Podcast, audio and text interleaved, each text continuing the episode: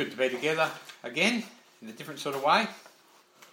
But yeah, God's been good to us. We uh, really enjoyed a, a time of uh, fellowship, holidays, time with our family, and uh, you know, uh, a grandson gives you lots of love and, and, and a cold as well. So how about that?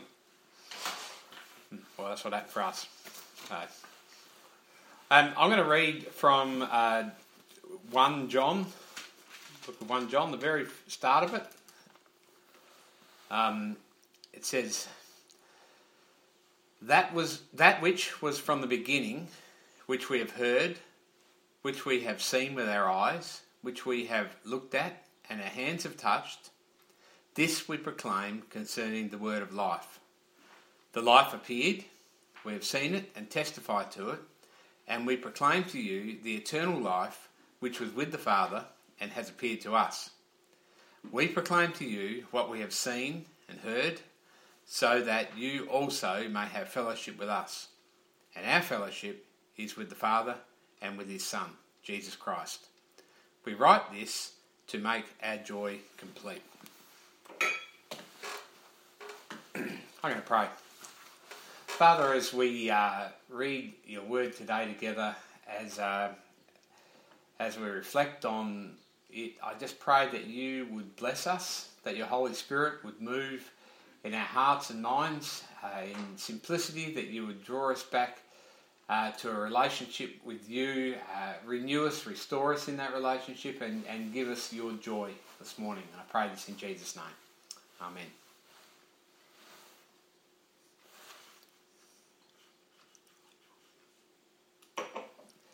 Um, John begins his book 1 John by saying that which was from the beginning. He's talking about Jesus here. He's saying Jesus was in the beginning. Um, Jesus was there. He's really talking about the beginning of creation. Uh, right from the very start, Jesus was there. Uh, he started uh, the same John, when he wrote John's Gospel, started by saying, In the beginning was the Word, and the Word was with God, and the Word was God. That is Jesus. And, and what he's really starting his book with this is Jesus is the eternal God. Jesus has always existed. Uh, Jesus was there from the beginning. Um, when Jesus walked on earth, the disciples they touched him, they saw him, they heard him. He was there in real life, just as we would see any other human being. But that same human being that they saw, that's God eternally. He, Jesus himself, was God with us. that sounds like basic theology. It's actually called into question a lot that Jesus was both 100% God and 100% man but he was Emmanuel. Even as he sat down and he ate with the disciples, he was God himself. Now, um, in Philippians 2, this is uh, a, question, uh, a, passage. I, I, want to explain this because it's um, people can misunderstand this. People wonder if he laid aside his godhood uh, when he became a human being. Sorry about a bit of theology. We're going to do a bit of theology, then we're going to get to the fun bit at the end, hopefully uh, Philippians 2, verse 5 says, Jesus Christ, or Christ Jesus, who be, being in very nature God, did not consider equality with God something to be grasped, but made himself nothing, taking the very nature of a servant, being made in human likeness. And being found in appearance as a man, he humbled himself and became obedient to death, even death on a cross. I read that again. It says, Jesus, being in the very nature God, did not consider equality with God something to be grasped, but he made himself nothing, or uh, probably a better translation, some of your translation would have he emptied himself by taking the very nature of a servant. In other words, he didn't hang on to something about being God, but he emptied himself by taking on the nature of a servant. He didn't empty himself of being God, he emptied himself by becoming a servant and a slave and dying for humanity. Can you see the difference? He, he's God of all, he's Lord of all, he's King of all, and he empties himself of, of that to die as a servant. Not, uh, yeah, okay? Uh, but he, in all of his life, he was God himself. Okay. Um, as Colossians 1.19 says, God was pleased to have all of his fullness dwell in Jesus. All of God's fullness dwelt in Jesus. Okay, now John speaks of Jesus. He's the one that they saw and they heard and they touched, and yet he was from the beginning. Uh, in the beginning, God created the heavens and the earth, and the same Jesus was the word of creation. He was there at creation. All things, uh, Colossians tells us, was created by him and through him and for him. So, Jesus has always been. And John says this this is the one we proclaim. We proclaim the one who is fully God and fully man. We're, talk, we're telling you about him. Jesus is the one we're on about all the time. He's the one we bear witness to. He's the one who is still alive today. In fact, he is still God today, and he's still ruling over all things today, and he's the one we proclaim. Christians are on about Jesus. I know I say this a lot, but hear that? We are Jesus freaks. We are Jesus people. Isn't that good? And how much is enough talking about Jesus? Never is enough. Always be talking about him. We are all about Jesus because he's all we've got and he has done everything for us. And he is, as uh, John said there, he is the word of life. As we proclaim him, as we believe in him, as we trust in him, he brings his eternal life to us. He's alive, he's still alive, and he as he is proclaimed, this one who is still alive brings life to his people. People uh, like he brings life to them when they come to know him, but he also brings life to us as we hear about him again and again, even though we know him. You can't get sick of talking about Jesus. Okay, so we're all about Jesus, the one who was God and the one who was also man. Verse 3 says, We proclaim to you what we have seen and heard, so that you may also have fellowship with us. And our fellowship is with the Father and with His Son, Jesus Christ. We write this to make our joy complete. So he's saying this the reason we're proclaiming the one we've seen and heard, the reason we're proclaiming Jesus is so that you may join in the fellowship that we have. And we have fellowship with the Father and the Son. Okay, so John's saying this. We have this intimate fellowship with God Himself, and when and we proclaim Jesus to you so that you can have that fellowship too with the Father and the Son. A wonderful and deep covenant relationship with God. That's the reason we proclaim to you about Jesus, so that you can have this deep fellowship with God. In other words, we proclaim Jesus not because we're trying to prop up a church, or not because we're trying to get people a, a, a direct popularity competition so that everyone likes us. Uh, we are proclaiming Jesus not just to maintain a ministry, but because we talk about him so that you may have fellowship with the Father and the Son. And the only way you can have fellowship with the Father is through the Son. And that's through what Jesus has done to restore, to pull down the wall, to take down the curtain, to however you want to describe it, so that we can have a full relationship with God. Jesus has done that, and the Holy Spirit brings that truth alive to us so that we can have fellowship with the Father. And that is the thing we most want for ourselves and we most want for others to have fellowship with the Father. I can tell you this, right? The greatest gift that any of you will ever have is to have fellowship with the Father. Can you hear that? Nothing better. Nothing better than that.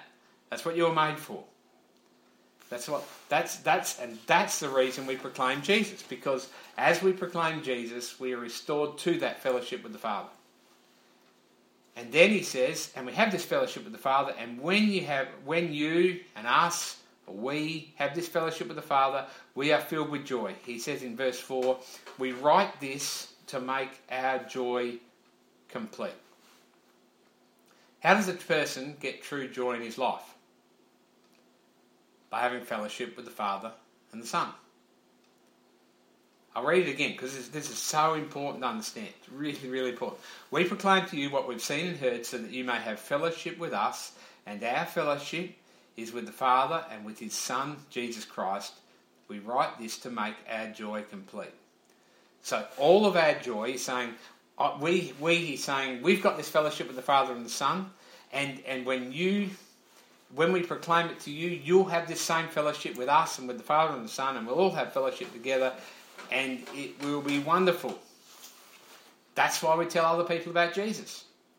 And as we do, God reveals himself and they join in this fellowship.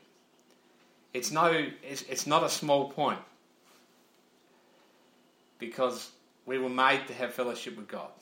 We were made to walk in with God in the cool of the evening, as Adam and Eve did, before sin came around and before sin blocked off that relationship.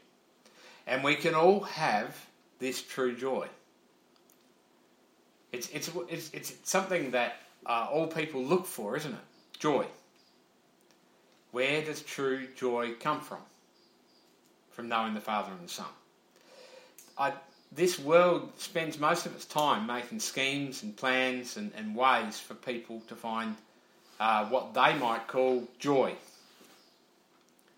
through some sort of pleasure, through some sort of power, through some sort of wealth or experiences or possessions or some sort of human relationships, they desire this true joy or complete life or complete joy, as John calls it, complete joy. It's like fulfilled joy. It's like joy that's filled up and is running over and it can't be any more joy. Everybody longs for this and they have lots of ways of trying to make it. But without fellowship with the Father and the Son, they will never have complete joy. That is the only way that people can have complete joy, through fellowship with the Father and Son. And even as a church, it's very, easy for us to get lost in proclaiming, I guess, the benefits of being a Christian. And there are tons of benefits of being a Christian. Don't worry, it's, there, there are many benefits. But you see, the greatest, the, the centrality is a relationship with God. The benefits are the byproduct, they're what, they're what follow on. But, you know, um, we can easily think, what why would someone become a Christian? Well, we want to tell them that you can become healthy, wealthy, and wise. Well, I got I got wise, and I got good looking. Um, I got a cold at the moment, so no health. But anyway, um, sorry, I'm just joking. Other, you know, and it's right to say that if we become a Christian, we're going to be relieved of our guilt and shame, and we're going to receive fulfilment and satisfaction. And, and some people even want to say, well, become a Christian, you'll you'll achieve all your dreams. But the reason that you would want to come become a Christian is because you have fellowship with God. That's why that's why it is that's why it's right to be a Christian. So that we can walk with him in the cool of the evening. So picture this. You're talking to uh, Joe the non-believer and he says, Why would I want to become a Christian? What am I going to get out of it? Well, you're actually going to get lots out of it, but what the answer is if you become a Christian, you will have fellowship with the living God who's been there since the beginning through Jesus Christ. Now that's actually awesome, isn't it? Fellowship with God. That's what we're made for. It's the greatest benefit, it's the greatest blessing. It is actually the meaning of life. That's what we were made for. It's the purpose of our living is to have a relationship with God. We were created to know God, to live in fellowship with Him. The byproduct of that is joy. As we live in that fellowship, we have joy because everything about us is right when we're in a relationship with God. Everything is good. It's, we don't actually, we don't become a Christian to get joy, but we become a Christian and we get joy. It's a bit like, I mean, nowadays people are, are very selfish in their relationship. People talk about narcissism and all sorts of stuff like that. It's where you basically you're in a relationship because of what you can get out of the other person. So the reason I'm married to Jodie is because she gives me joy. Except for actually, I'm married to Jodie to be in a relationship with her, to have this intimacy, this joy as we're together, and out of that, uh, sorry, yeah, it's it's about the relationship, and from that flows the joy. I hope that makes sense. Um, it's not about what we can get out of other people, but however, when we live in a true relationship, there's joy. And when you live in a relationship with someone and there's lies and Uh, guilt and shame, you can smile, but there's no joy. Because joy comes from being in a perfect relationship. And what Jesus has done by, by taking away our sins has restored us to the perfect relationship with God so that we can live as we were meant to live. We can live in pure fellowship and so therefore have what he says complete joy. And that is quite simply the main game of Christianity. That's what we were saved into, and that's what we were saved for. Now, this is a really simple message today. I'm not going to go on and on about it. I just want you to hear this, this simple point. We were made for a relationship with God. We were made for a complete, eternal relationship with Him, the eternal God. And when we have that, our joy will be complete. The Holy Spirit will be in us, leading us on and on in that relationship with the Father, and we will have rest for our souls. We'll have peace because we know the living God who saved us, and we know His Son Jesus, and we'll have complete joy. I want to finish by uh, just reading a little bit from 1 Peter 1, verse 8 and 9. He says, Though you have not seen him, that's Jesus, you love him. And even though you do not see him now, you believe in him and are filled with an inexpressible and glorious joy. For you are receiving the goal of your faith, the salvation of your souls. I'm going to pray. Father, many times in our lives we've looked other places but you to find our joy. And uh, many times we've even looked in our relationship with you just to see what we can get out of you. But Father, we know, we know the joy of knowing you. We know the joy of sitting, praying, reading your word, of being close to you. We know that, we know that complete joy. And I pray that you would restore in us a desire and a love for the simplicity of a relationship with you. I pray that we wouldn't let other things crowd out our relationship with you, and I pray that we wouldn't let things distract us from our relationship with you.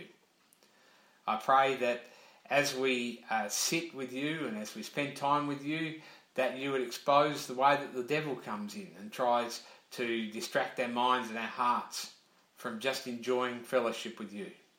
And Father, I pray that our greatest desire in life would simply be to love you, to spend time with you, and to know you with all of our heart, mind, soul, and strength, to love you, to enjoy you forever.